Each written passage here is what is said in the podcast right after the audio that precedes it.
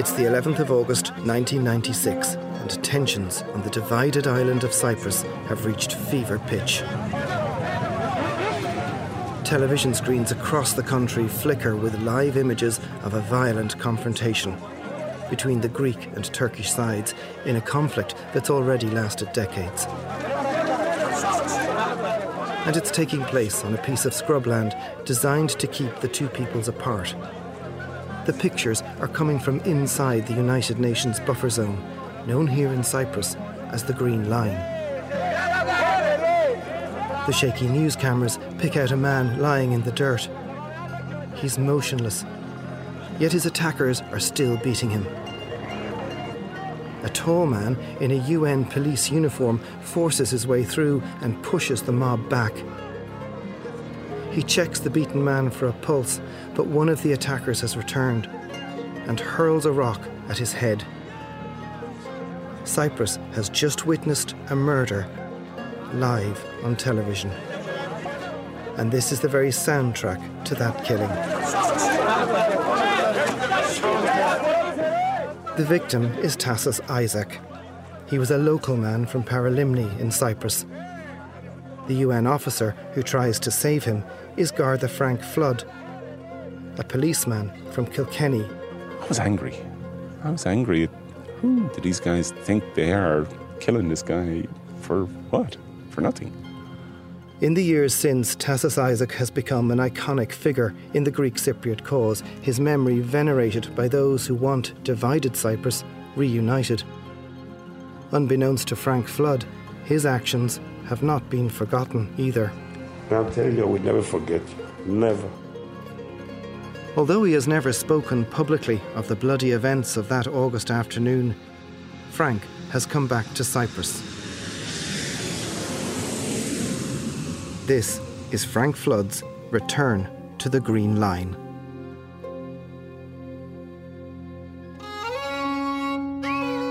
By 1996, Cyprus had already been a divided island for more than two decades.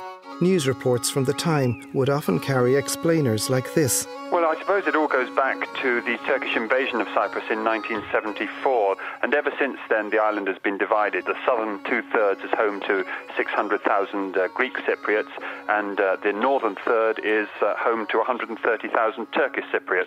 And the two communities really have absolutely nothing to do with one another. They're separated by a buffer zone which is patrolled by UN troops, um, but there's a lot of resentment. Since the early part of the 1990s, the UN mission to Cyprus has included a small annual deployment of Gardaí.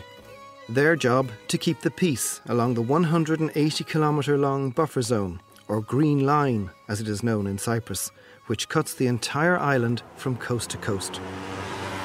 There was an advertisement internally within the guards. I applied, there was a selection process. I was fortunate and I was selected. Frank had spent more than a decade as a Garda in Dublin when he first came to work in Cyprus back in 1995. His wife Helen followed him out a few months later. And after all these years, today they've come back.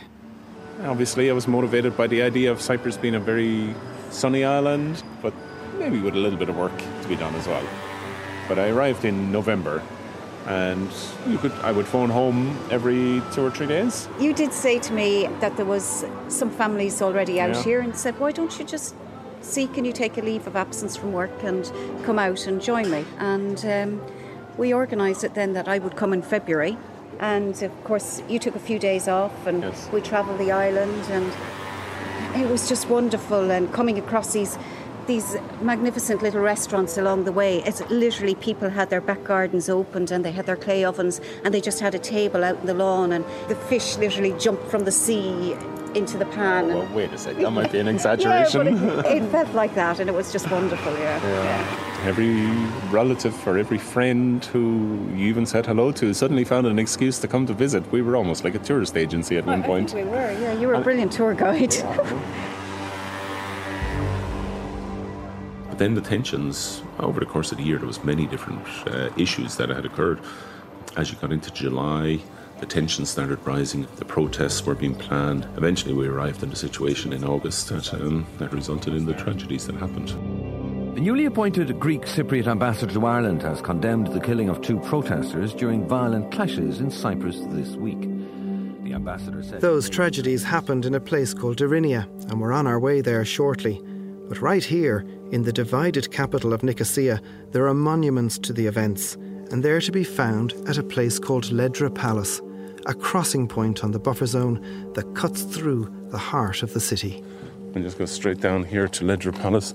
This was always considered to be the, the, the front line, Ledra Palace, and it was a very um, expensive hotel, I suppose, in the past. But now it became a UN uh, residency or a place where there was a contingent stationed here. And uh, there's a lot of uh, photographs here that I haven't seen before from the incident. Two large slabs of concrete have stood here for years, and they're covered in blown up photographs of the day Tassos Isaacs was killed inside the buffer zone. And Frank is face to face with himself That's me at the background, yes, the blue helmet. In a picture on a wall in the heart of Nicosia. Wow. This is, what is this, about 8 foot by 10 foot? There, right in the centre, is a picture of Tassos Isaac being killed. Myself in the background, and there's a picture of Lorraine. Lorraine Stack was a Garda colleague of Frank's in Cyprus, but she prefers to remain private about the events of that day. Here you have a very clear picture of a large number of civilians, many people beating, and the two crazy Irish police officers in the middle trying to solve the chaos. But the very fact that this is still here 23 years after the incident, it does bring it home that uh, there's a, it has created a, a significant impression or scar on the, the psychic. Wow, I didn't realise this. I had heard about this, but I hadn't actually seen it before. Underneath the photographs, there's a tranche of text explaining the whole tragedy began nine days earlier, with, of all things, a motorbike rally which began in Berlin. In August 1996, in order to commemorate the 22nd year of Cyprus being a divided country, over 200 bikers from several European countries had organised a rally from Berlin. The convoy was to cross to Cyprus and mass in Nicosia, there to violate the buffer zone and enter the self declared Turkish Republic of Northern Cyprus. Simultaneously, around 2,500 members of the right wing organisation, the Grey Wolves, were planning to travel to the occupied north of Cyprus and Turkey in order to confront the European and Cypriot bikers. The Grey Wolves Frank has just mentioned are a militant Turkish nationalist group, and they'd already arrived from Turkey to confront the bikers. So the Greek Cypriots were going to breach the buffer zone, the Grey Wolves were ready and waiting. There was going to be trouble. Now we're almost there. We drive with Frank 90 minutes east to Deryneia, the place where the events of that day unfolded. Waiting for us there is a wiry, dark haired man in his 50s. Hello, how are you? My name is Frank. He's Kostas Kyriakaides, the man who took the photographs we've just seen in Nicosia. Pleased to meet you. Very good to you to take the time to come and meet us here today. Thank you very much. Back on the 11th of August 1996, Kostas was working for the Reuters news agency. The day after, his pictures made the international press. It was a woman. uh, Yes, my colleague Lorraine. She was. And you? Yes, Okay. I was much smaller. Thinner. Thinner. Thinner, yes. Thinner, Okay. We have the pictures uh, here. uh, I have seen evidence. I can, I can recall. We I've walk to a vantage point overlooking the very spot where the trouble unfolded. Oh, look at this. There he is. I haven't seen this before. I haven't seen this these pictures before. You were taking pictures very quickly, it seems. Yes. Every Every half second. second. Yeah, half second, yeah. that's, that's me. Yes, my colleague, Lorraine. These are very good quality pictures. They had slingshots, they had so much. These guys here with the shotguns, they were shooting into the air as well. Yes. And this guy, you see this guy, he hit me. Oh, that guy still makes me angry even this time. This guy, he hit me. This guy, all these police officers, they hit me. My God. They shoot it. Uh, and that's Lorraine. She was so brave that day. Yes, you both. No, she was. She was I have more pictures of you, of course. Uh, in a- Like the other police on the mission, Frank wore the blue United Nations uniform and helmet, and he was unarmed. I can recall all this area was all burnt off. There was a command post up at this factory up here. There was uh, some Austrian soldiers, and uh, there was barbed wire fences on both sides. Those those uh, houses that you can see there. There was large crowds of Turkish Cypriot people there. There was large crowds of uh, Greek Cypriot people on this side here. Somewhere in this area here, there was some motorcycles. You could hear the motorcycles in the background. At some point, I, I can recall here, there was huge amount of noise. There was shouting. There was everything, shots being fired, and uh, people screaming, and people, angry people. Remarkably, less than a hundred metres away was yet another Irish person. Jean Christou from Lismore in County Waterford had moved to Cyprus a few years earlier. Back then, she was a rookie reporter. I mean, nobody was expecting anything to happen at Deryneia. And we all went to an area of the Green Line in Nicosia called the Sopaz area uh, because the, the president at the time had called on them, you know, the, the bikers not to cause trouble and not to go to like sensitive points along the Green Line. So when they when they came into Nicosia on their bikes, they headed for this particular area, and it was pretty rough down there as well. Uh, there was some fires set, and we were in an area where there was landmines on both sides of the pathway, and the UN were struggling to, to keep people out of the buffer zone at that point. And there was a couple of hundred people down there. And then we heard through the grapevine that some of the bikers were heading for Deryneia, my colleague and I. So we just got in the car and just drove down there. It took us about an hour and a half. So we got there just as the trouble was about about to start. Our job was to try and keep people from the buffer zone, to try and make sure that people could not come into contact with each other. But um, there was military hiding. You could see snipers on both sides. You could see further back uh, that there was some heavy ordnance, uh, mortars, and things like that. And the, the concern was that this would deteriorate into a shooting war and people would be caught in the centre and so on. And on a couple of occasions, people from this side ran forward to throw stones to, at people on that side over there. So the Greek Cypriots ran forward, and the people, of the Turkish Cypriots, would throw stones back. And they were using these slingshots, and then every so often a soldier would shoot into the air. I can recall on one occasion thinking everything that goes up must come down. And at, at, at, that point, when I thought about that, a little puff of dust landed beside me, and I was very curious about what this puff of dust was. And I noticed a nine millimeter uh, bullet, and actually landed beside me. so, what does go up does come back down again. and of course, Helen was at home watching all this on TV. Yeah, it was very scary. I, I remember ringing um, the station, Pyla, and I think I may, I'm not sure who I talked to, maybe Stephen or somewhere. And I said, they're firing shots there, I said, and they don't even have bulletproof vests on or anything to protect themselves. And I just wanted to go down there and drag them out of it. And I remember him saying, stay put, you're not to get in the car, the Jeep and drive down there. And I was like, you, you just, I felt so anxious and so scared. But what could I do? The Greek Cypriot police had allowed hundreds of demonstrators to enter the buffer zone through an unmanned checkpoint.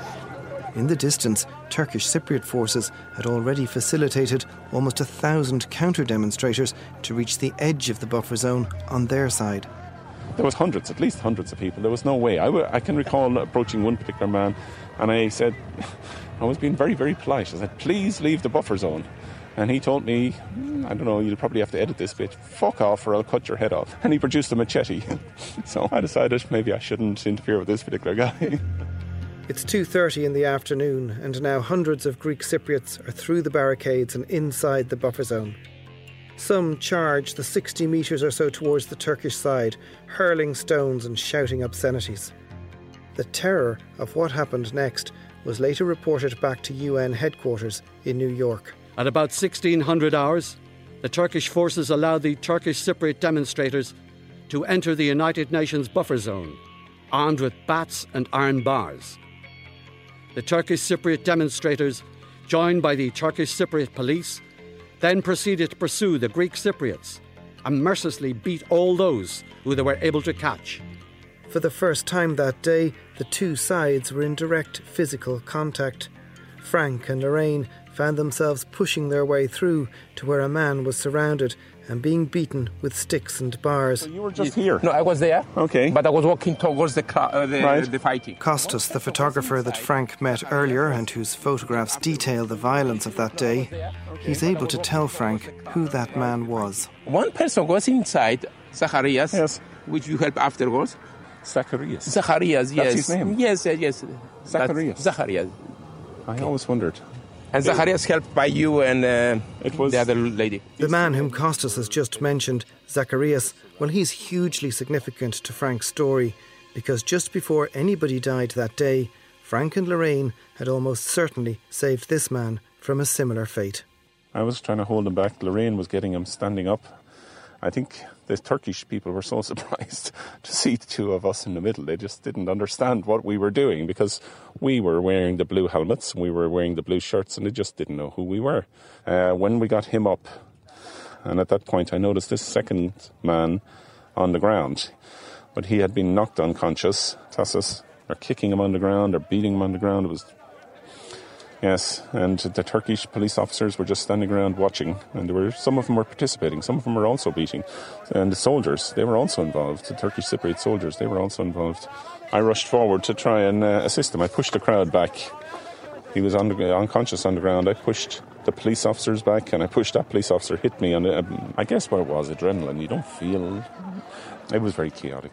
At this point, Jean Christou, the Cyprus based journalist from Waterford, was looking on. Well, we saw people running around everywhere, and and there was a lot of dust being kicked up, and it was you know stones being thrown, and I remember someone being on the ground, and people were beating him. Another Irish UN police officer who was close by wrote about the hysteria. Anastasios Isaac was being repeatedly hit with batons and sticks by civilians and Turkish Cypriot police element and Turkish forces. They also kicked him savagely on the ground. I saw police officer Frank Flood go towards this mob. I managed to uh, check his pulse, and as I checked his pulse, that, that man in the grey T-shirt, he he picked up a boulder. Oh, it was twice the size of a bowling ball, and he he brought it right down over my shoulder. I can still see the the stone coming past me, and I can recall it hitting him uh, towards this part of his head, uh, towards the, the right upper side of his forehead, and I can the sound, even among all the noise that was happening that day, the sound it made. Yeah, I didn't actually think about that before now. And uh, and then uh, Lorraine came, and I initially started to pull him out, but my shoulder was really sore at that stage. But we managed to get all the way back here. We were so high on adrenaline at that time, we could probably have pulled them all the way to wherever. I then observed Sergeant Stack and police officer Flood drag Anastasios Isaac to safety. A mob then took him from Sergeant Stack and police officer Flood. All this time, the noise level was intense. Missiles were being continually thrown from both sides. Um, some of the motorcyclists they wanted to take possession of his body because they wanted to put him onto the jeep and they wanted to bring him to the hospital. I had one arm, Lorraine had the other arm. We were pulling. Um, one of the guys grabbed Lorraine by the shoulder and pushed her to one side, but I wasn't so lucky. They, he came forward and he just put his two hands on my shoulders and pushed me. I ended up flat on my arse, and I was bloody annoyed about that. I was thinking, look, I'm trying to help here. Who are you? Who are you? But then afterwards, I was thinking, the guy, it wasn't personal. He just wanted, he just wanted to help.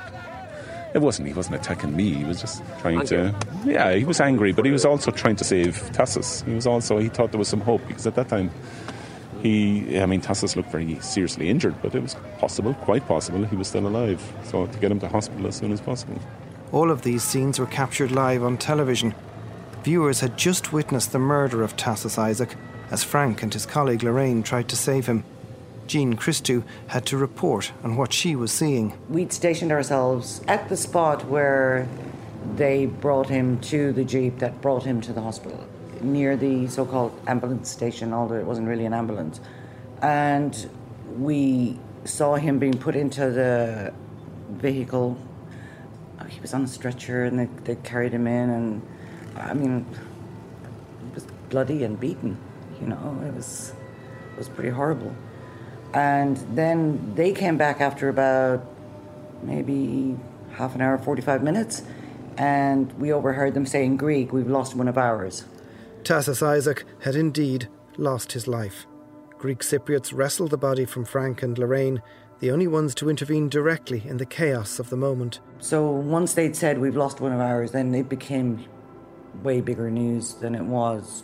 And then it just went out all over the world. I mean, that, you know, somebody had died and I mean, it's one of those things where you, you always remember where you were on that date. Where were you in, in on that date in August 1996? You just can see yourself in that spot. And that's where you were, and you'll always remember it. One of those who also remembers exactly where she was on the day Tassos Isaac was murdered is Frank's wife, Helen. She's never been to the place where Tassos was killed, but today she's with Frank at the location and is remembering what she was going through in their apartment a few miles away because of everything that happened, you had left early in the morning. And then as the day unfolded and I could see everything going on TV, but I had no contact with you. So I wasn't sure how you were. And um, before mobile phones, no mobile phones. I was in complete panic. It would be a number of hours before Helen got Frank home. But I do remember you arriving back at the house now. And I remember your shirt was covered in blood yeah, and things. Right. And I looked yes, at him yes, and, and I remember you just putting your hands up and you going, I'm okay this is not mine. And I was just pure, I must have been just grief stricken standing at the doorstep, just wondering what had gone on and how you were. And oh, it was just terrifying. Yes, sorry. I was, I was so worried about you. Three years ago. I think I was an incredibly lucky guy. I could have been, yeah. I could have gone the other way. But I didn't think about that at the time. I did. I did, watching that unfold on TV and how close it came to being you. As Frank was arriving home, Tassos's legacy was already gaining momentum. Somebody had died now, and this was global news. Leaders of both the Greek and Turkish communities in Cyprus have moved to calm ethnic tensions following violence. Next to Cyprus, where a man died in the violent confrontation yesterday between Greek and Turkish Cypriots. Members of the Garda Síochána, who are on UN duty on the island, were unable to prevent the incursion, although two of them, Sergeant Lorraine Stack and Garda Frank Flood, did their best to save the life of the man who died, Tassos Isaac, dragging him back across the buffer zone at great risk to themselves. but as the seeds had been sown for Tassos's memory to grow to what would become heroic status among Greek Cypriots, Frank was also now inextricably linked to this event. He and his colleague had shown extraordinary courage. Even a UN report made reference to it. The United Nations Forces in Cyprus investigation revealed conclusively that the killing of Anastasios Isaac had occurred some 50 metres from the scene shown on television, in which three Greek Cypriots were being severely beaten by Turkish Cypriot demonstrators. Two United Nations forces in Cyprus, Irish civilian police, had done their best in trying to rescue Anastasios Isaac at considerable personal risk. One of the reasons Frank has returned to Cyprus with his wife Helen is to find out more about the aftermath of that day in 1996. Frank's about to meet Andreas Kokoris, who was with Tassos inside the buffer zone on the day he was killed. I remember everything. We didn't go together there. We met there, and then we go down where is the roadblock. Yes. No? Yes. It was already open. Our people opened it, and we get inside we was about 200 people go there. We had nothing. Yes. Uh, rocks or iron don't wood, something to fight in something. The Turkish they had. We move left, and just like um, I was doing this, and there was nobody there from our people. It was me, Tassos, another two guys. They was trying to pass under of the barbed wire. Yeah, I saw that Zacharias get hit also. And I remember Frank and uh, late, they helped him. And uh, I didn't see when they hit Tassos, you know, because at the same time they hit me also. Probably, I believe, after they realized they killed Tassos, they left, they left me there. Yes. The actions of Frank and Lorraine saved others that day, including Zacharias, who Andreas just mentioned. But with the passage of time, Zacharias has passed on. It's only now, 23 years later, that Frank is able to find out a little more about Tassos's life. You knew Tassos before. Yes. You knew what, yes. what kind of person was he? Was very nice person, big heart, very big heart. Yeah, he likes motorbike, he wasn't a big, he didn't play too much money, you know, gamble. He was playing for fun. He won 10 pounds and he paid 20 to buy us uh, kebabs and cokes. he wasn't playing, you know, for to win money or something, just for fun. Yeah, very nice guy, big heart. And uh, he had a restaurant down to Protaras. He was working there. And he was married? Yes, he was married. His wife, uh, she was pregnant when it came. Indeed, Frank had heard that Tassos's wife was expecting a baby at the time of his death. And uh, it happened to me the day that uh, we, Tassos, uh, we went to the cemetery. One lady, she said to me, "Why you didn't save him?" Ah, it was very hard for me, you know. I wish I could save him, you know. You were lucky to save yourself. And I'm telling you, I will never forget you. And the Lorraine. Never. I'm telling you, I can bring you my friends that when I tell the story, I'm always speak about Frank and Lorraine. I didn't know the name, but I was speaking about those two people. It's 23 years. It's a long time. For me, it's good to come back. It's nice to come back. You're welcome. Um, somebody said to me that I would come back. At the time, I said never, but here I am. Uh-huh. and it's nice. It's good to meet you. Good to meet you too, Frank. I'm glad, really glad. The meeting with Andreas seems somehow cathartic for Frank, if a little surprising that he is remembered so vividly by so many. But the thing is, Cypriots have more than one reason to remember Frank, because just days later, the unthinkable happened. Then, of course, two days later, Solomou. Solomou was a tragedy. It was Wednesday, the 14th of August, 1996, the day of Tassos Isaac's funeral. We had been incredibly busy for the, the, number of days before as a result of everything that happened when Tassos was killed. But his funeral, as I understand, took place here, and a large crowd, very, very large crowd, a lot of media people had gathered. And afterwards, they came here to, to witness or to, to visit the scene of where he had been killed. The UN had realised the seriousness of the situation and it deployed all the resources it had. But uh, on this side here, there was many Greek Cypriot soldiers, and on that side there was many Turkish Cypriot soldiers and Turkish mainland soldiers as well. And further back, we had earlier in the day we had travelled up along the military road here, as it was called, and you could see they had dug new uh, um, trenches and they dug new places for mortars and so on. And they, at that day, I really thought they were they were going to open up with everything they had. I thought they were, and then when the shooting started here, I was I thought we're all dead. We're going to be killed here.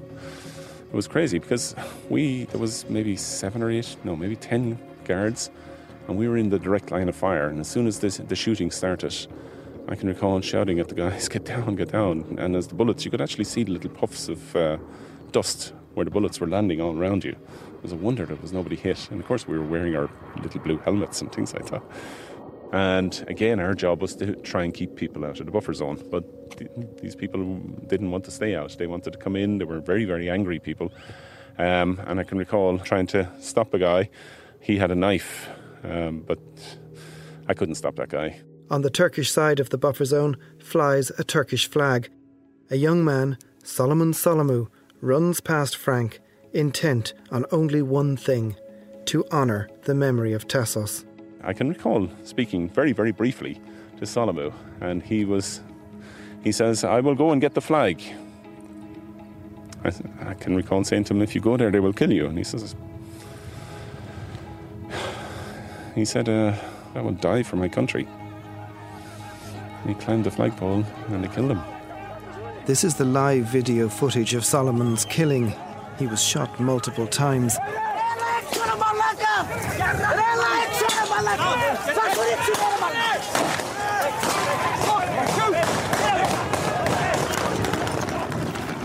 day of grieving for Tassos Isaac had turned into another day of tragedy. A number of Irish Gardaí made their way to the flagpole close to a military post on the Turkish side to retrieve Solomon's body, and Frank was among those who helped carry him back across the buffer zone. A really strange thing about it was after Solomon was killed, then how to recover his body.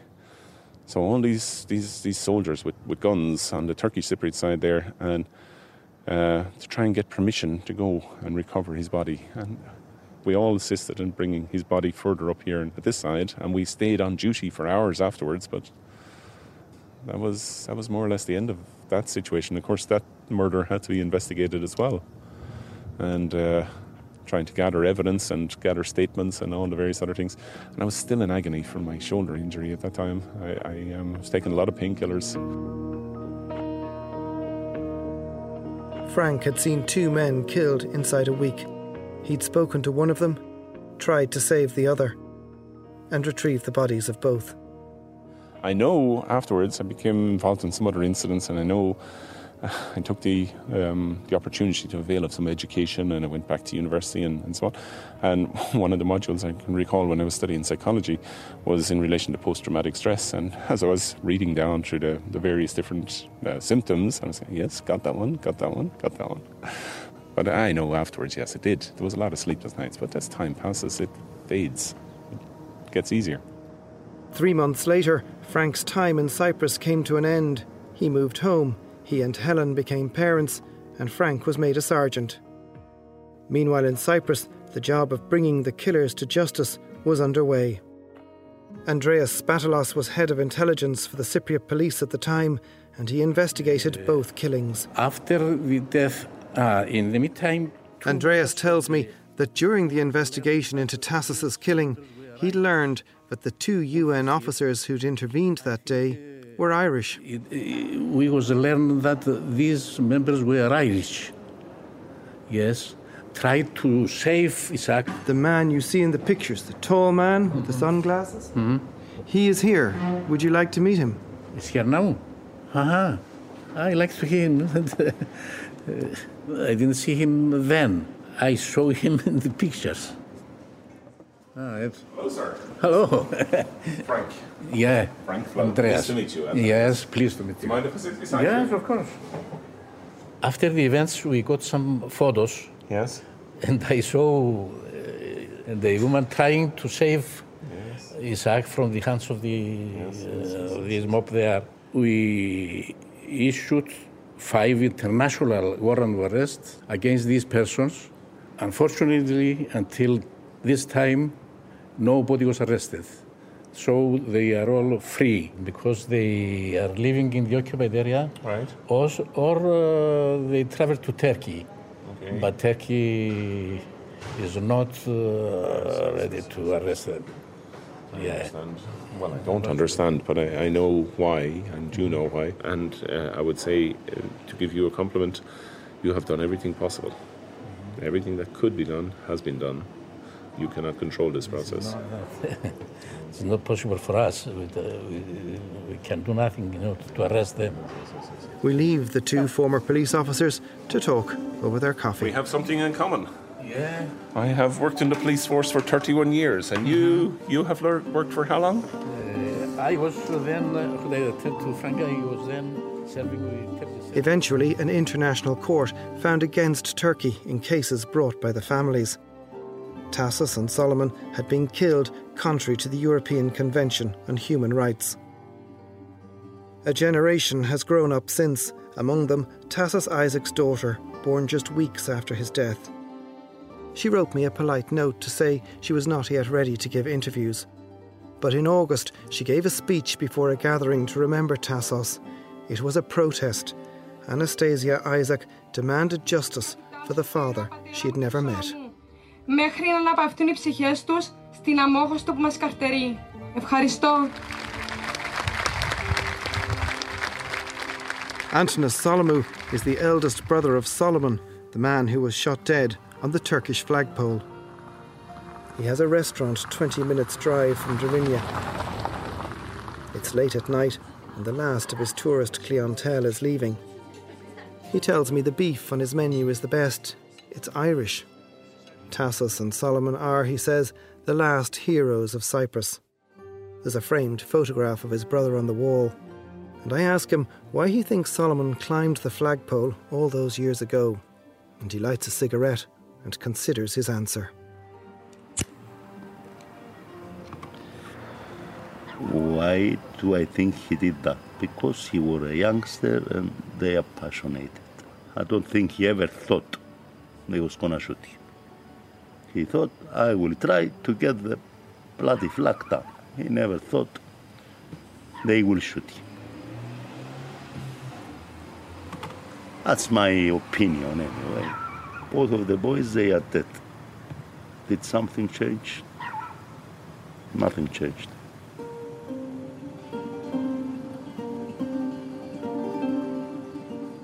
Cyprus, though, has seen some change. Since 2003, a series of crossings have opened along the buffer zone, allowing Cypriots to travel over and back. They're an effort to foster ties, to normalise relations on the island, to bring people together. The newest of them is at Deryneia, just metres from where Tassos lost his life and right beside the flagpole where Solomou was shot dead. The checkpoint has been opened for about a year. It's All very new. I haven't seen this before. On the left hand side here, there seems to be some sort of a monument or some sort of shrine to somebody who has been killed, possibly Tassos.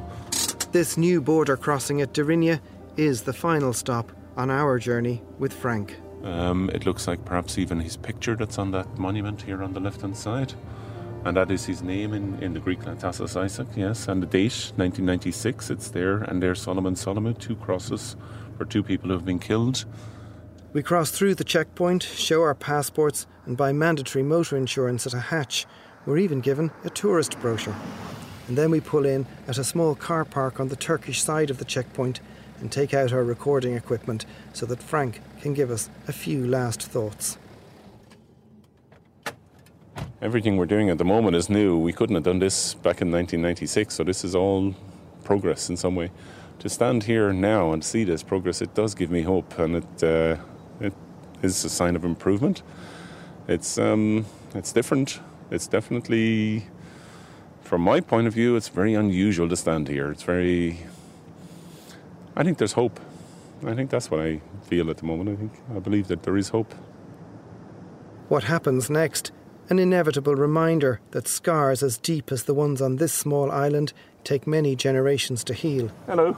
And that Cyprus remains a divided land. What are you doing here? We're not doing anything wrong, are we?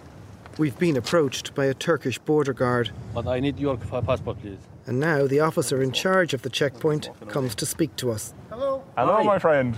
How are you? Well, I had better days before. Oh. Uh, so I'm still not complaining. I'm just I'm just wondering what you are doing with this stuff. This is the microphone here, and this is the. Okay, the no problem. Yes, I think it's okay. I mean, uh, we don't have any rule against this Okay. kind of activities. Let's say. Frank gets chatting to this perfectly amicable man, and soon the question is asked. The question we've just been asking ourselves. You have you have hope. For me, ah, you know, I'm Cypriot. Yes. But I'm a very realist person. So this situation will not change. No, because Greeks and Turkish, we have difference. Greek government they Yes. don't accept to share Yes. to use the island with us. Right. That is the main point. Okay. I'm not saying because of they're Christian. I don't care. Okay. I have too many friends there. We are going and coming Yes, every day. yes, yes. But this is the truth. The border guard tells us we can go about our business, and Frank is finally allowed to draw to a close his return to the Green Line. No, the tension was there. We knew the tension was there, but I thought there would be a lot of protesting. I thought there would be a lot of shouting, but not fatalities, not somebody killed. What do I think now? I, I guess I could have done more, maybe.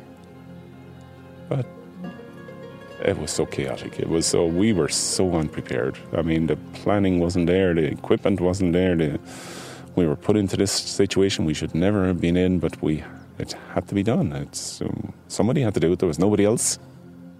23 years have passed since Frank and his Garda colleagues came to Cyprus on UN peacekeeping duties.